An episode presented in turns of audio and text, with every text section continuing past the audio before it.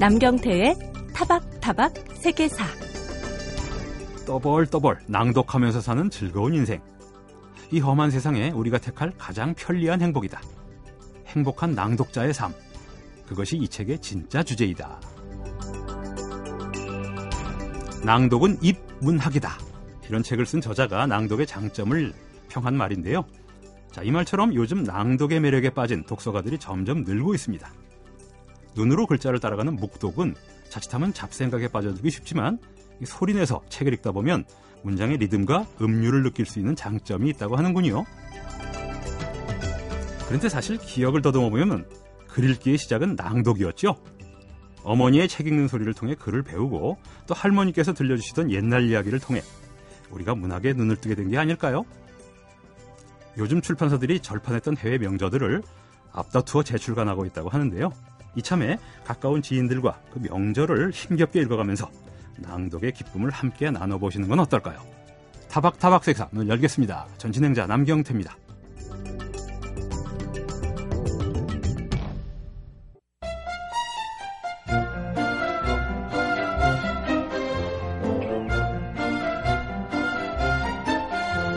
우리의 영광과 자유는 아직 죽지 않았다. 동포들이여, 운명의 신은 다시 한번 우리에게 미소 지을 것이다. 자, 19세기 우크라이나의 민족 시인인 츠빈스키가 쓴 시인데요. 우크라이나는 1991년 소련 연방에서 독립하면서 바로 이 시에 곡을 붙여 국가로 사용했습니다. 자, 그런데 외세로부터 독립하기를 열망했던 우크라이나에서 요즘 이상한 일이 벌어지고 있죠. 크림 자치공화국이 우크라이나의 외세인 러시아와 합병하겠다고 나선 겁니다. 자, 그래서 생각난 역사 이야기에서는 지난주부터 우크라이나에서 왜 이런 묘한 상황이 벌어지고 있는지 또 우크라이나와 크림반도의 역사를 통해 우리가 해답을 찾아오고 있죠. 자, 지난주에 이어서 오늘도 국민대 국제학부 정재원 교수님 스튜디오에 모셨습니다. 안녕하십니까? 예, 안녕하십니까. 지난주까지는 뭐 아주 고대와 그뭐 근대 초입까지 우크라이나 역사를 살펴봤다면요. 예. 지금 이제 그 이후를 살펴볼 텐데요. 지난 시간에 선생님께서 이제 코사크라고 하는 자유농민과 이 그 군사동맹도 맺고요. 이 사람 도망자들이 우크라이나에 정착했다. 몰락한 얘기까지 해주셨는데요. 자, 우크라이나 민족의 자존심인 코사크 시대. 그 막을 내리게 한 장본인이 18세기 흑해 연안으로 세력 확장을 꿈꾼 러시아. 러시아 하면 또 유명한 표트르 대제, 그 거인 황제이지 않습니까?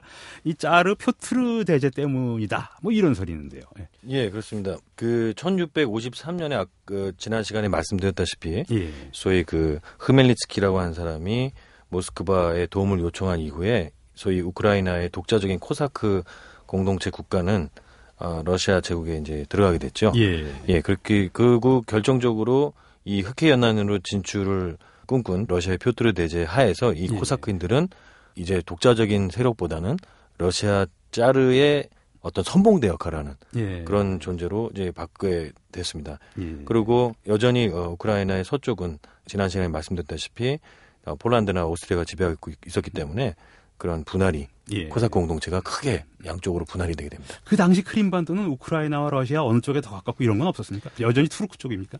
예, 여전히 아직도 1600년대까지는요. 그, 예, 예. 18세기까지도 음. 또 19세기까지도 예. 여전히 투르크의 영향이 있었다고 음. 볼 수 있습니다.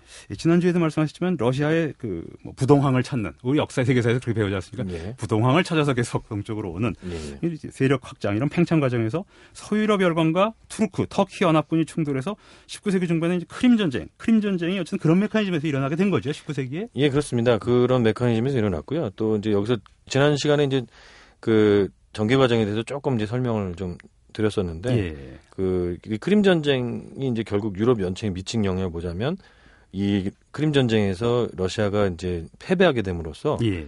어 그냥 그 참, 굉장히 그 크게 유럽으로 확장되었던 러시아 세력이 일단 꺾이게 되는 음, 계기가 되고요. 그동안도 결국 못 확보했고요. 예, 그렇습니다. 결정적으로 또그 흑해함대를 보유할 수 없게 되는 그런 그 조약을 맺게 됐죠. 예. 그다음에 더 중요한 것은 이때부터 러시아가 왜 패배했나에 대한 고민이 생각 생기면서 음. 바로 러시아가 그 유럽에 대해서 한, 한참 뒤떨어져 있다. 예. 그런 이제 고민을 하게 됩니다. 예. 예. 그래서 이때부터 대대적으로 음. 산업화와 근대화에 예. 그런 추진을 하게 됩니다.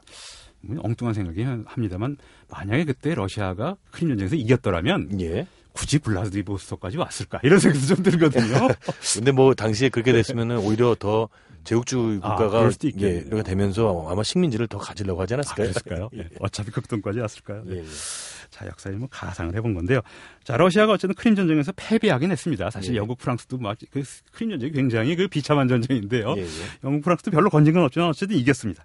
흑해함 대를 보유할 수 없게 됐어요. 그러면 러시아는 우크라이나까지는 어떨지 몰라도 크림반도에서는 더 이상 영향력을 행사할 수 없겠죠. 예, 일단은 그때 뭐 오스만 투르크 얘기 그렇습니다. 예, 근데 이후에는 이제 나중에 이제 러시아 제국의 영토로 편입이 이제 되게 되죠. 그리고 예. 어, 여러 가지 몇 가지 협상을 벌이게 됩니다. 그래서 음. 바로 크림은 러시아 제국의 영토로 편입이 되되 예. 그 밑에 있는 어, 지금의 조지아나 이런 소위 코카서스 지역이라고 있습니다. 예. 그 지역은 여전히 터키가 갖는 것으로 음. 이렇게 어, 좀 협약을 맺게 되고요. 중요한 것은 크림 전쟁 벌이는 동안에 이 지역이 주요 격전지가 돼서 굉장히 황폐화된 그런 역사는 있었습니다. 예.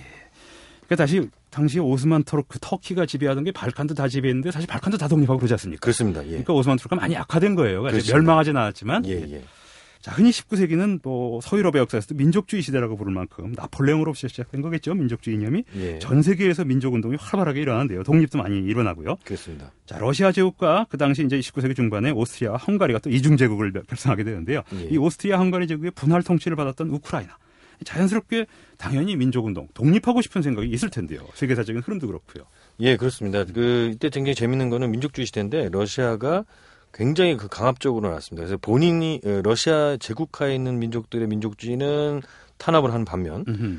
유럽 국가들의 지배하에 있는 예를 들면 오스트리아 헝가리 제국하에 있는 어 여러 그 유고 예, 남유 남슬 예, 발칸 국가들이라든지 또 터키 지배하에 있는 그런 일부 국가들 같은 예. 경우에 대한 그리스라든지 음. 그런 데한 대한 독립은 적극적으로 지원을 하는 굉장히 빤하군요. 예, 그렇습니다. 자기 휘하는 놔두고. 예, 근데 그 과정 속에서 어, 우크라이나도 당연히 민족주의의 바람을 받아서 그렇죠. 민족어에 대한 교육이라든지 출판 또 연극 뭐 그러한 수많은 문화 운동을 통해서 간접적으로 어, 러시아 제국 내에서의 어떤 민족 독립을 추구하는 그런 세력들이 어, 등장을 하게 되고요. 유명한 예. 타라스 셰프첸코라고 하는 사람이 바로 러시아, 아, 우크라이나의 예. 민족주의 부활의 어떤 상징의 역할을 하게 됩니다. 이번은 시인이자 이제 민족주의자인데요. 예. 그런 일들이 있게 됩니다. 아직 그러니까 우크라이나가 독립국을 이루진 못한 거죠. 예, 사실상 우크라이나는 역사에서 이렇게 독립국을 제, 대로 이뤄본 적은 사실은 별로 없습니다. 예. 예. 자, 근데 뭐 역사의 장난이라고 할까요? 운명의 장난이라고 할까요? 자, 20세기 초에 이제 1차 세계 대전이 일어나면서 러시아와 오스트리아가 적대국이 됩니다, 사실. 러시아는 예. 연합국 편이고 예. 나중에 이제 발을 뺍니다만 이제 오, 스트리아는 전번 그 동맹국 편 아니겠습니까? 예, 적대국에 대해서 서로 싸우는데요. 예. 자, 그럼 우크라이나에 영향을 미치는 두 나라가 서로 싸운다. 그럼 예. 우크라이나 국민들은 뭐 각각 한 나라인데도 불구하고 러시아와 오스트리아에 어디 지지해야 되고 군대에도 하다 못해 어느 군대로 징집되는가도 문제가 될 거고요. 그렇습니다. 동족끼리 싸울 수도 있을 것 같고요. 예, 그렇습니다. 그 아까도 말씀드렸다시피 동부 우크라이나는 러시아에 속해 있고 예. 서부는 여전히 오스트리아에 속해 있기 때문에 양쪽에서 다 군대에 징집을 하게 됩니다. 아하. 예, 그래서 독일과 오스트리아가 연합된 지역에 사실상 선봉대로서는 우크라이나인들이 징집이 됐고요. 예. 또 짜르는 당시에 그 1,500명을 총 동원하는 그런 명령을 내렸었는데 여기는 예. 러시아인도 있었지만 어, 동부 우크라이나인들이 상당히 많이 징집이 됐었습니다. 중요한 예. 거는 서로 뺏기고 뺏는 가운데서 상대편의 우크라이나인들을 서로 대규모로 죽이거나 아. 같은 동족끼리 예 그렇습니다. 또 수용소를 운영하면서 잔인 어, 굉장히 핍박을 가하는 예. 그런 일들이 많이 있었습니다. 그 지난 시간에 이제 그 근대 초입의 우크라이나의 폴란드의 영향이 크다고 그랬는데 사실 폴란드는 역사적으로 비극의 나라 아니겠습니까? 여러 예, 차례 보다도. 예. 근데 그 폴란드의 지배를 받았던 우크라이나는 더 비참하군요. 어떻게 보면은. 예. 폴란드의 운명보다 나라를 세우지도 못하고요. 예. 자, 약소국의 운명이 늘 그랬던 것 같습니다. 역사에는. 예. 지금 여러분은 MBC 라디오 타박타박 세계사에서 방송 중인 크림반도와 우크라이나 역사 그 두 번째 시간을 듣고 계십니다. 자, 우크라이나 역사에서 또 하나 역사적인 큰 사건은 1917년 1차 대전이 끝날 즈음이죠. 러시아에서 일어난 사회주의 혁명이 아닐까 싶은데요. 아무래도 우크라이나의 러시아의 영향력이 크니까요. 이 사회주의 혁명에 성공한 국가들을 보면 대개 혁명파와 반혁명파가 극심한 갈등을 벌이곤 하는데요. 이 무렵 우크라이나에서는 과연 러시아 사회주의 혁명을 어떻게 생각했는지, 예? 어떤 갈등이 있었는지 이게 궁금한데요. 예. 어, 이 당시 그 우크라이나에는 이제 그 사실 국가나 민족을 초월한 그런 좌파 어, 혁명파들도 분명 존재했지만요. 예. 하지만 이 지역에는 여전히 자신들이 어떤 그 서구와 더 가깝다는 생각에서 그 서구 제국주의 국가들에 동조하는 그러한 집단들도 있었습니다. 아. 이들은 이제 민족주의자들을 할 수 있는데요. 예. 뭐 어찌되었든 당시에 그 볼셰비키들은 그 형식적으로는 각 민족의 독립을 어, 부추겼기 때문에 예. 당시에 그걸 믿고 라다라고 하는 자신들의 그 대표기관을 중심으로 민족의 독립을 추구를 했었습니다. 아, 우크라이나에서요? 예, 그러나 이제 사회주의적 음. 우크라이나인들 사회주의적 경향을 갖고 있는 음. 우크라이나인들 동원해서 소위 우크라, 우크라이나 소비에트라고 하는 예. 그 공화국을 나중에 이제 그 수립을 하게 어, 되고 어, 그, 그런 과정이 있게 됩니다. 그래서 이 당시 어, 그 어떤 지역보다도 굉장히 격, 격렬한 예. 그 충돌이 있었고요. 더더군다나 이 지역은 지난번에도 말씀드렸다시피 어, 굉장히 흑토지대고 예. 농민들이 많이 살다 보니까 볼셰비키가 초반에 굉장히 그 전쟁으로 약화됐을 때이 음. 지역의 농민들로부터 많은 그좀 아, 수탈을 했습니다. 그러네요. 자원의 예. 보고가 되겠네요. 예, 그렇 혁명 초기에. 예, 그렇기 때문에 많은 농민들이 어, 말하자면은 반 러시아 혹은 반 예. 볼셰비키 그런 반소련 음. 이런 쪽에 그 운동에 많이 가담을 하다 보니까 나중에 극심한 탄압도 많이 받았습니다. 예. 아, 어떻게 보면 우리나라하고도 비슷하고요. 그 당시 식민지 종속국의 처지가 사회주의자들도 있고 민족주의자들도 있고 그렇습니다. 또 양쪽에 갈등도 있고 그런 거 아니겠습니까? 예, 예. 우크라이나에서 그런 걸 또 볼 수가 있는데요. 예. 자, 어쨌든 뭐 사회주의 혁명을 일으킨 레닌은 얼마 안 가서 죽고 스탈린이 예. 집권을 하지 않습니까? 그렇습니다. 스탈린에 관한 역사적인 공간은 여러 가지가 있겠습니다만 1930년대 하면 스탈린이 가장 권력이 이제 정점에 누를 때인데 이때 고려인을 포함한 소수민족들을 우크라이나로 강제 이주하는 일이 이제 벌어지고요. 예. 그래서 지금도 고려인이 크림반도에도 살고 있고 우크라이나에도 살고 있게 된 건데요. 스탈린이 이렇게 소련 연방의 많은 지역 가운데 하필 우크라이나로 중앙아시아 소수 지역이나 이런 소수 민족들을 이주시킨 이유가 있을까요? 사실은 주로는 이제 그 중앙아시아로 많이 이주시켰습니다. 예. 그럼에도 불구하고 이제 우크라이나에 어좀 낙후된 그 농촌 지역이나 산악 지역 그쪽 특히 산악 지역으로 많이 고려인들도 이주시켰습니다. 우리 예. 우리한테 알려져 있는 거는 이제 주로 우즈베키스탄과 카자흐스탄으로 음. 이주시킨 걸로 알고 있는데요. 일부 음. 소수이긴 하지만 고려인들도 이쪽으로 어, 추방을 시켰죠. 그런가 예. 하면 어, 이 지역에 살고 있었던 크림 타타린 같은 경우는 거꾸로 이 예. 지역으로부터 어, 바깥으로 중앙아시아로 또 아. 추방하는 그런 정말 민족의 그 대이동을 예. 강제로 인위적으로 인위적으로 만드는 그런 일들도 있었습니다. 그럼 그런 사건이 없으면 지난 시간에 58%라고 말씀하셨는데 크림반도에서 이제 예, 예. 그 러시아 계가 예. 어쩌면 더 많았을지도 모르겠네요. 그런 사건이 없으면 크림반도가. 어, 예, 그러나 이제 인구 숫자 자체는 그렇게 많지는 않아서요. 예, 예. 그뭐 그렇게까지 압도하지는 않았을 수 예. 있을 것 같습니다. 자, 그리고 이제 2차 대전 1941년도에 나치 독일이 소련을 침공하면서 2차 대전 초기겠죠. 2차 대전이 이제 본격적으로 발발하게 되는데요. 39년도에 발발을 시작합니다만 소련과는 처음에 안 싸웠으니까요. 예. 자, 히틀러가 소련을 침공한 가장 큰 목적이 사실은 이제 폴란드 를 이제 저거 하기라고 알려져 있지만 또 우크라이나의 유전과 비옥한 농토 이거를 자원을 차지하기 위해서였다. 이런 말이 있는데요. 사실 독일의 의도가 당시 그런 게 있었을까요? 예, 그렇습니다. 그 이거는 굉장히 중요한 얘기인데요. 예. 우크라이나의 사실은 어, 유전이라기보다는 이 비옥한 농경지 음. 지금도 밀과 옥수수가 이제 우크라이나 주요 농산물 중에 하나인데요 세계적인 예. 어, 그러한 그 최대 흑토지대인 하나인 이 우크라이나를 찾은 것도 굉장히 중요했고요 또 우크라이나 자체 유전보다는 우크라이나를 지나서 바로 남쪽으로 내려가서 현재 아제르바이잔이라고 하는 지역이 있는데요. 국가가 음. 있는데 예. 그 국가를 비롯한 남쪽의 유전 지대를 확보하려는 게 좀 컸습니다. 예. 물론 우크라이나 내에도 있지만 그 외에 우크라이나는 철강, 석탄 뭐 그러한 수많은 또 어, 어, 석유가 아닌 여러 또 자원들이 있습니다. 그래서 그러한 것들을 총체적으로 확보하기 위해서 우크라이나가 굉장히 중요한 음. 지역이었습니다. 그렇죠. 전시니까 또 자원이 더 필요했을 거고요. 예, 그렇습니다. 예. 그것도 독일은 사실 전통적으로 우크라이나에 또 영향력을 행사했다고 서쪽에 예. 지난 선생님 말씀하셨으니까 이때 또 엄청난 피해가 있었습니다. 이들의 아. 침략으로. 예. 아, 우크라이나가 폴란드보다 더안 해요. 어떻게 보면 예. 이 우크라이나 민족주의가 안 생길 수가 없겠는데요. 예, 예. 이렇게 민족이 수탈을 많이 당하면 자 어쨌든 우크라이나는 아직 나라가 나라가 되기도 전입니다. 그죠? 자그 드디어 2차 대전이 이제 끝났는데요. 이번 이제 크림반도 지난 시간에도 크림반도와 우크라이나가 또 중첩되면서 또 분리된 역사를 해왔다 이렇게 말씀해 주셨는데 2차 대전을 전후에 크림반도는 러시아 연방 소속의 자치공화국이었다가 크림 자치공화국이었죠. 근데 우크라이나에 속한 한 주로 또 지위가 격화되는 시대가 또 있었어요. 예. 왜 갑자기 이런 변화가 일어났죠? 그럼 러시아였다가 우크라이나였다. 크림반도의 주민들 자체도 정체성이 흔들릴 것 같은데요. 예, 그렇습니다. 어, 지난 시간에 잠깐 말씀드렸었는데요. 음. 1954년에 이제 그 후르시초프가 그렇습니다. 아, 후르시초프가 네. 소련 당시에 후르시초프가 이제 선물로 러시아에 아, 한 자치단이었다가 선물로 이제 우크라이나에게 주게 되는데요. 예. 이때 지금 우리가 역으로 좀 되짚어 볼 수 있는 건 왜 이때 주 공화국이었다가 지, 어, 예. 한 주로 크림반도가요? 예, 지위로 격화된 이유가 바로 이제 이 지역이 러시아인들이 많이 살기 때문이기도 하고 아하. 또 어쨌든 어, 크림 타타르인들도 많이 살고 예. 그래서 우크라이나에게 있어서 결국은 언젠가는 굉장히 위험한 지역이 될 수 있기 때문에 예. 그래서 일개 주로 어, 음. 권한이 하나 낮은 이제 그렇게 편입이 됐다 이렇게 볼 수 있겠습니다. 예. 그 당시 우크라이나는 그렇게 자치공화국이었던 거죠? 소련 연방 그렇습니다. 예, 소련 소비에트 사회주의 공화국이었습니다. 예. 예. 자, 크림반도가 그 우크라이나, 우크라이나가 소련 연방에서 분리 독립할 때 우린 러시아 연방에 남겠다. 뭐 이렇게 주장할 수 없을까요? 스스로? 그다 지금처럼 말이죠. 예, 그러한 분위기가 분명히 있었습니다. 예. 예, 있었고 그러나 이제 그 어떻게 얘기해야 될까요? 그 러시아계가 아닌 소수민족이 분리 독립을 외친 적은 있어도 예. 러시아계가 나서서 한 적은 사실 많지 않습니다. 음흠. 그리고 우크라이나나 러시아는 어찌되었든 본인들이 서로 형제 국가라고 생각을 많이 해왔기 때문에 예. 아직은 그, 그, 그 바깥에서 보면 더 그렇습니다. 그렇습니다. 우크라이나 러시아의 갈등을 우린 잘 이해를 예, 못하거든요. 그렇습니다. 그래서 다른 무슬림 공화국이라든지 체첸을 비롯한 예. 이런 단위들은 많이 그런 걸 얘기했어도 음. 어, 이들은 그런 그 분위기가 조금 약한 편이었었습니다. 예. 예. 지금도 그 어쨌든 우크라이나와 크림반도는 언어도 다른 거죠? 음, 그렇습니다. 크림반도 예. 러시아어를 주로 쓰는 거고. 그렇습니다. 예. 또 음. 우크라이나어를 쓴다고 하더라도 또 동부 우크라이나어는 또 서부 우크라이나어도 많이 다른 부분이 좀 아, 있고요. 그렇습니까? 또. 예. 예. 우크라이나도 면적이 뭐 한반도에 한 네댓 배가 되더라고요. 예, 큰 곳이니까 예. 그런 것 같습니다. 자, 주어진 시간이 부족해서 이 질문을 끝으로 마무리를 해야 될 것 같은데요. 우크라이나 현대사에서 가장 중요한 사건, 2000년대 초반이죠. 오렌지 혁명. 그리고 어떻게 보면은 비슷한 점도 있고요. 바로 그 구정권을 지금 몰아내지 않았습니까? 우크라이나에서.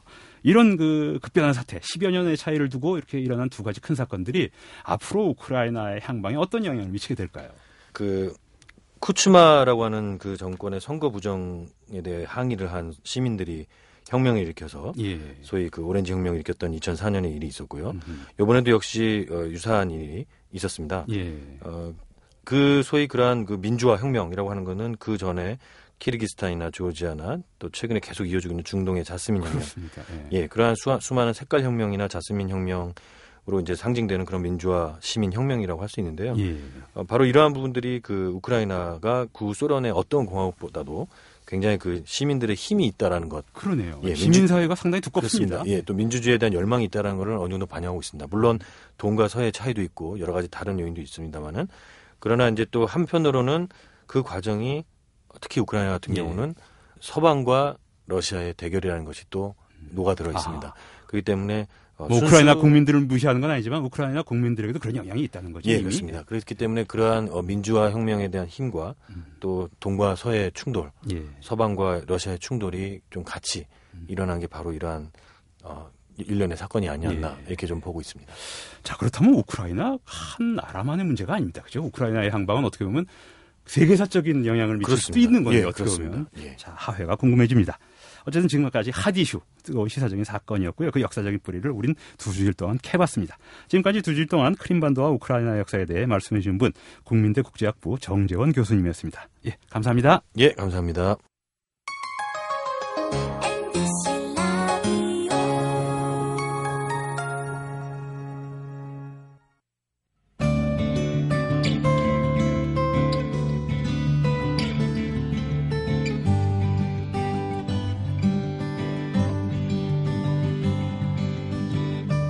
사람 그 사건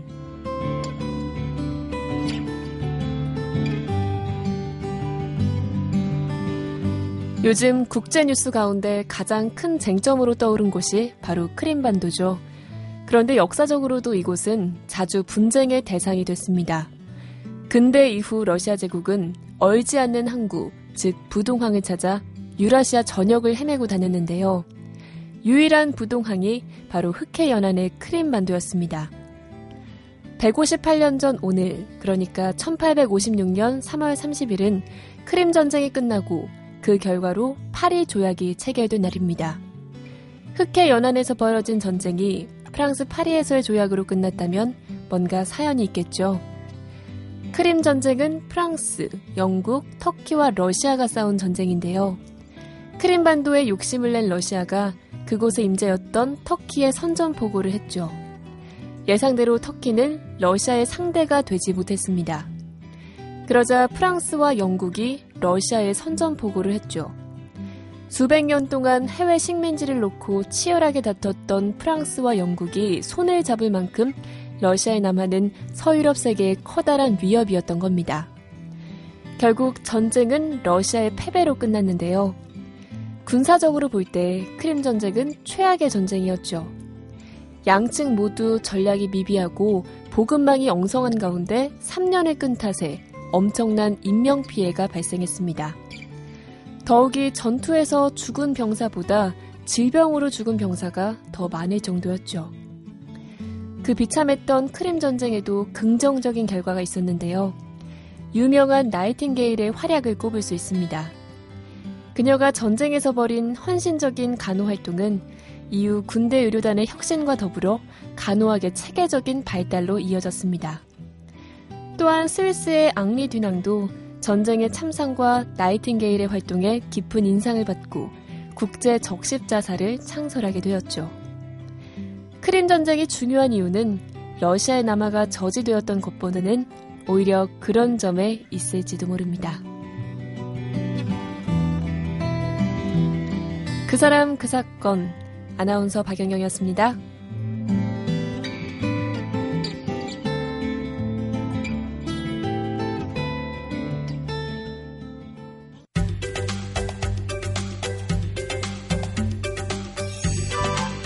작은 시냇가 돌로 받친 소뚜껑에서 흰가루 맑은 기름 진달래꽃을 지져내네.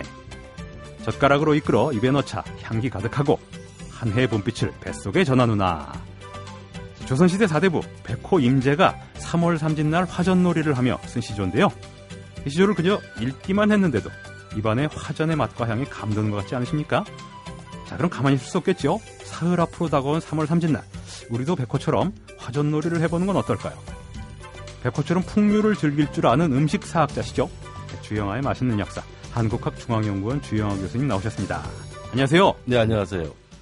자, 오늘 화전놀이. 화전놀이. 어, 말로만 듣던 겁니다, 사실은. 네. 어, 실제로 아마 마음만 먹으면 쉽게 할 수 있는 일들인데요. 어, 왜냐하면 찹쌀가루를 연하게 반죽해가지고 프라이팬에 에, 치지면서 예.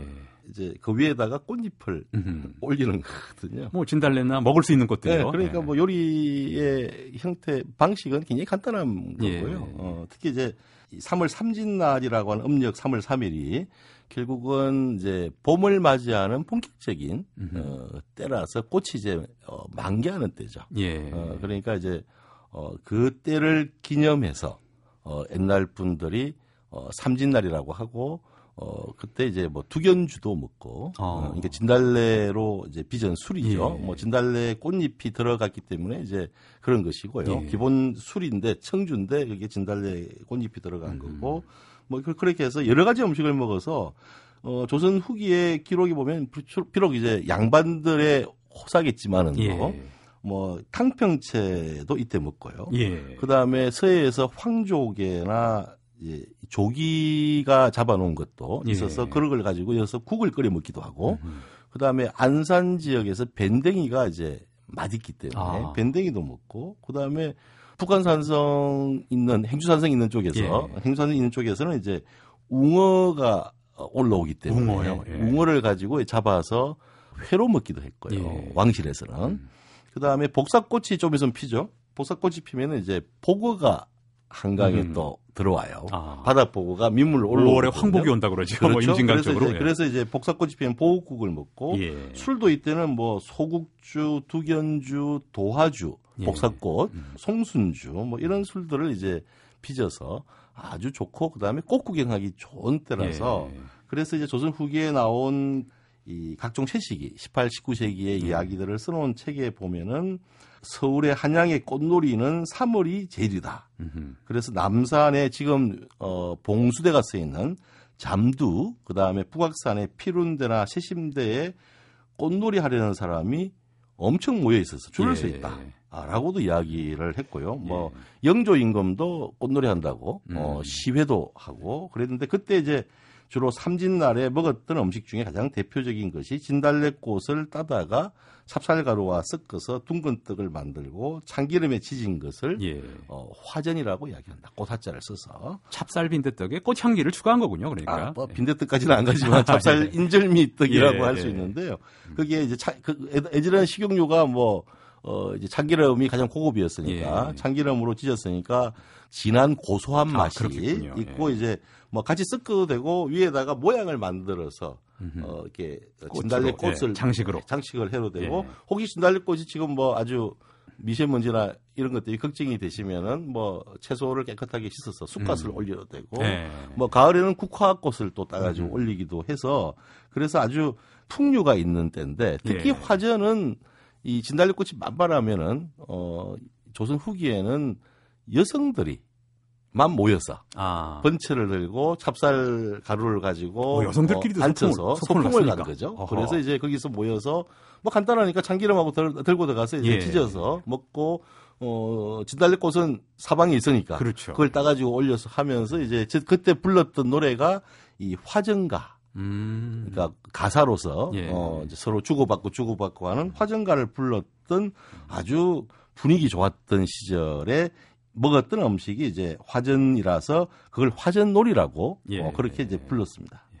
어떻게 보면 서민들은 약간 그 어려울 때인데 요번에기도 하기 전에 일단 사대부나 왕실에서 이제 주로 한긴 행사긴 했지만 그래도 뭐 소풍 문화가 남아 있는 건 좋은 거죠. 아, 그렇죠. 네, 꽃을 보고 즐길 수 있고 하는 예. 것은 그런데 예. 이제 20세기가 되면은 이 화전놀이가 어 19세기에 비해서는 별로 그렇게 활발하게 어, 음. 어, 행해졌던 놀이는 아니었던 걸로 예. 어, 기록에 보면 나옵니다. 근대화되면서 확 인기가 그렇죠. 줄어드는군요. 그렇죠. 도시화가 되고 예. 그다음에 뭐 영화도 들어오고 뭐 볼 게 많아졌죠. 예. 그러니까 굳이 뭐 그 쌀쌀한 날씨에 산에 올라가서 그렇게 할 이유가 없고 그다음에 남녀 평등이라고 하는 것도 예. 어, 대도시에서는 이루어졌기 때문에 어, 실제로 이제 뭐 여성들이 바깥 생활을 활발하게 했던 예. 어, 시기였기 때문에 그래서 이제 1939년도에 뭐 제가 몇 차례 소개해드렸는데 남자 식민식의 남자로서 이 요리와 음식과 관련된 글을 쓴 두 사람 중에 한 명인 홍선표라는 사람이 예. 화전을 들고 이런 말을 합니다. 화전은 다른 말로 꽃전이다. 꽃전. 예. 어, 아름답죠? 꽃이라는 음. 우리 말을 써서 음. 꽃전인데 우리 음식 중에서 가장 오랜 역사를 가지고 있어서 참 외국에다가 내어놓아도 자랑할 만한 것인데 어. 수삼십 년 전까지도 음식 중에 끼어 있던 것이 최근에 와서 어, 보기가 어렵다. 예. 어, 라고 하면서 이 음식이 어디서 유래했을까라고 이야기를 해요. 그런데 예. 사실 어, 근거는 좀 희박해서 음. 뭐, 예, 뭐 어쨌든 그분의 주장이니까 주장인데 예. 뭐라고 이야기하냐면 고려 시대 때에 어떤 정성의 부인이 예. 어, 가부가 돼가지고 음. 어, 무남 동녀 딸 한 명을 키웠는데 딸이 예. 커서 이제 어, 시집을 보내는데 집안이 이제 워낙에 가난하니까 혼인할 준비가 안 돼 있잖아요. 예. 그런데 마침 이제 진달래 꽃이 만발한 음. 음력 3월이었던 모양이에요. 그래서 사위가 왔는데 뒷동산에 무성하게 자라 있는 두견화를 진달래꽃을요? 진달래꽃을 그냥 꺾어 와서 어, 그것을 소금에 약간 절여서 아. 어, 그것을 상에다가 올렸다. 아. 그러니까 전으로 만들지도 못하고 전으로 만들지 네. 못하고 네. 그래서 이제 어 그걸 이제 띄워서 신랑을 대접했는데 음. 그 이후에 이제 사람들 사이에서 어 진달래를 먹을 수 있고 예. 그것을 꽃전으로 만들었다. 어, 그래서 뭐 그것이 예, 실제로는 이 꽃전 혹은 화전이라고 하는 것은 뭐 왕실에서도 어, 잔치를 할 때 온갖 떡을 다 고여서 예. 쌓아놓고 제일 위에 꽃 지짐개를 지짐이를 지짐이라고 부르 보기도 이쁘니까 그런 거죠. 올렸고요. 실제로 예. 뭐 구슬할 때도 이제 음. 어 그런 상을 차리면은 예. 제일 위에 올려서 이 장식을 하는 용이었죠. 그러니까 예. 그런 면에서는 뭐 이 설화가 과연 맞느냐 안 맞느냐라고 음. 하는 것보다는 그렇게 그렇죠. 사람들이 이제 진달래 꽃으로 음식을 만들어 먹을 수 있는 어떤 여력이 생긴 게 아닌가라고 볼 수가 있습니다. 그래도 굉장히 청렴한 분이었던 모양입니다. 정승을 지냈는데 그 미망인이 그렇게 돈이 없어서 그럴 정도면 과부가 돼가지고 예. 이제 남편은 돌아가셨으니까 남편 정승을 지내시던 분인데 어, 그렇죠? 그래서 네. 이제 고려 시대 때 왔다라고 네. 하는데 실제로 고려 시대 때 고려 시대 화전을 먹었던 기록이 있다면 또 뭐 그렇게 어, 고려 시대 때는요 이 삼진날이 3월 삼진날이 부대 어, 민간 명절이었어요. 아하. 어, 그래서 이제 봄이 오는 것이니까 굉장히 중요한 명절이었던 거죠. 그렇죠. 어, 네. 그런데 불구하고 뭐 이제 어 근대화되면서 도시에서 이 자연의 어떤 변화에 대해서 우리가 무감각해지니까 예. 결국 지금은 화전 이야기는 뭐 3월 30날 당일날 아침에 신문지상에서 나오고 예. 국립민속박물관에서 그렇습니다. 이벤트를 하는 정도 박제화되어 버렸습니다. 박제화되어 버린 거죠. 예. 그러니까 그런 면에서는 제비가 강남 같은 제비가 오는 날 혹은 여자의 날이라고 불렀던 삼진날에 예. 뭐 한번 어, 의지적으로 음. 어, 뭐 비록 그 정을 대보름처럼 시장에서 예. 부럼거리를 팔지 않지만은도 음. 찹쌀가루를 사가지고 그렇죠. 한번 요번에 만들어 보면은 미세먼지도 좀 아, 이길 네. 수 있는 찹쌀이니까 어, 예. 그런 어, 음식이 아닐까라고 해서 예. 소개를 해드립니다. 제가 얼마 전에 TV에서 봤나 그런데 꽃도 먹을 수 있는 꽃이 있고 먹을 수 없는 꽃이 있으니까 조심하셔야 됩니다. 혹시 제가 듣기로는 철쭉은 먹지 말라 그러거든요. 진달래 먹어도 되고. 그러니까 혹시 화전놀이를 흉내내실 분이면 먹을 수 없는 꽃의 족보는 좀 아시고 가시는 게 탈이 나지 않는 방법일까 싶습니다. 자, 지금까지 3월 3진날 절기 음식인 화전의 역사에 대해 들려주신 분 주영아 교수님이었습니다. 예, 말씀 감사합니다. 네, 고맙습니다.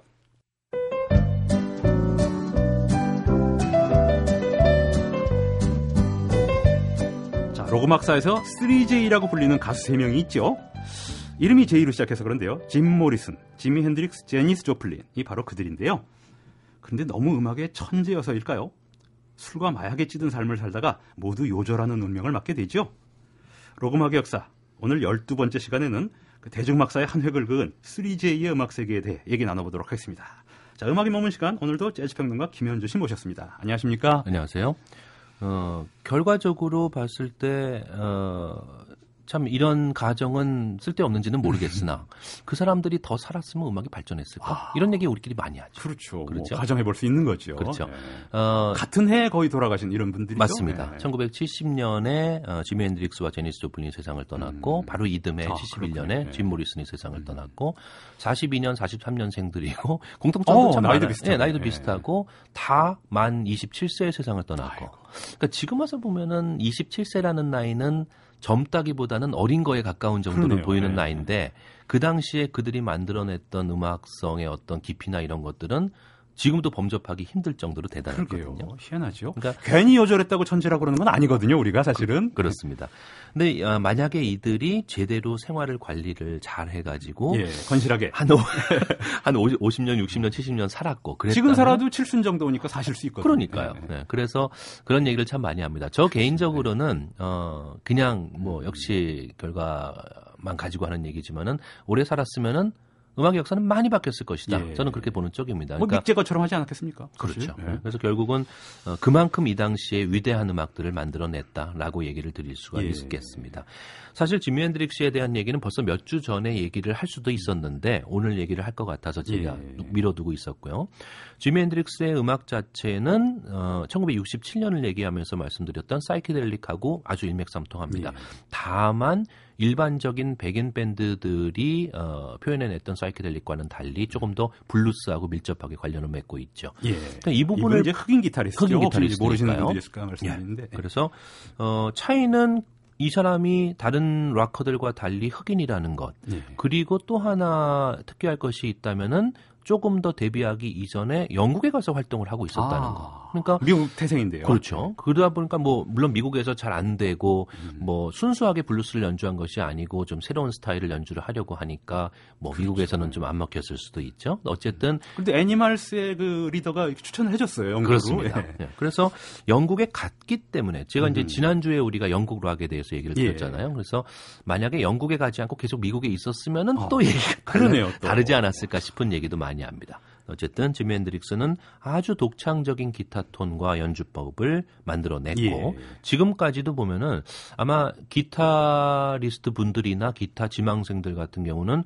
궁극적으로는 지미 핸드릭스에 음. 대해서 음. 한 번쯤 다 거쳐가고 어 그의 위대함에 고개를 숙이지 않을 수 없는 지금까지도 기타리스트들이 존경하는 기타리스트군요. 그렇습니다. 첫 번째 발표했던 1967년에 실려 있었던 첫 번째 곡 폴플 헤이즈를 한번 좀 들어보겠습니다.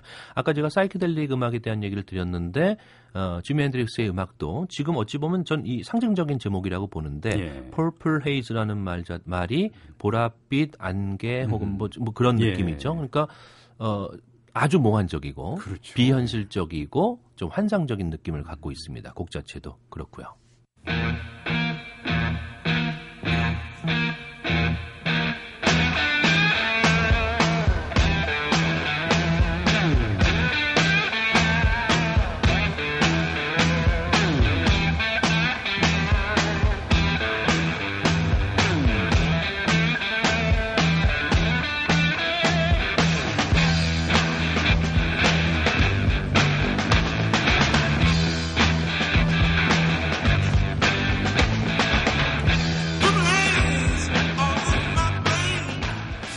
소리가 이쁘지 않고 거칠어요, 사실. 그렇습니다. 지미 앤드릭스는 아마도 그 아마 지금 방송 듣고 계신 예. 분들 같은 경우는 아 나도 옛날에 이 곡뭐 아, 이렇게 생각하신 예. 분들 굉장히 많았을 예. 거예요. 어, 하나의 어떤 교과서기도 했고 쉬워 보이지만 이게 결코 쉬운 리프가 아닙니다. 해보면은 그래서 대개 보면은 교과서라고 얘기를 하면은 그냥 올바르고 곧고 이렇게 얘기가 되는 것 같은데 예.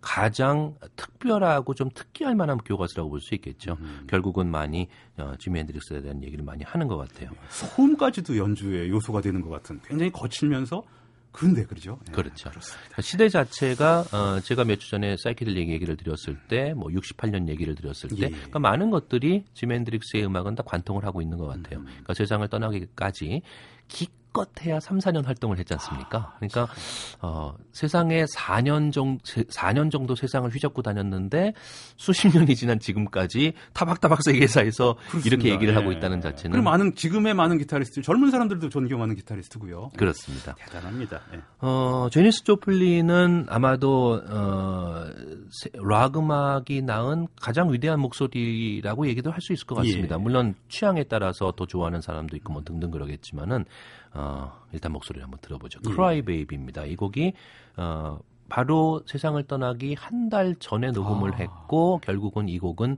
어, 죽고 나서 유작이 됐죠. 아.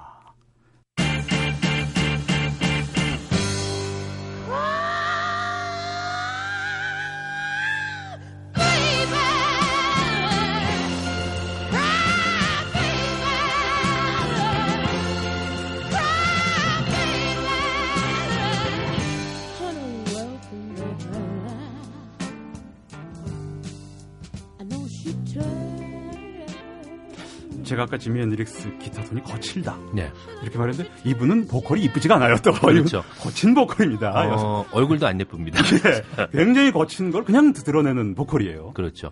어, 목소리 자체가 예쁜 것도 아니고 예. 좋은 것도 아니고 어, 얼굴 안 예쁘고 아, 네. 어, 좀 표현이 좀 그렇게 합니다. 몸매도 안 예쁩니다. 어, 근데 가장 위대한 보컬이라고 얘기할 법한 존재고 가장 위대한 여성 보컬도 아니라 가장 위대한 보컬 네, 그렇게 얘기 충분히 할 수 있을 것 예. 같아요. 그러니까 지금 시대에 보았을 때는 예를 들어서 만약에 제니스 조플린이 지금 태어났다면은 예.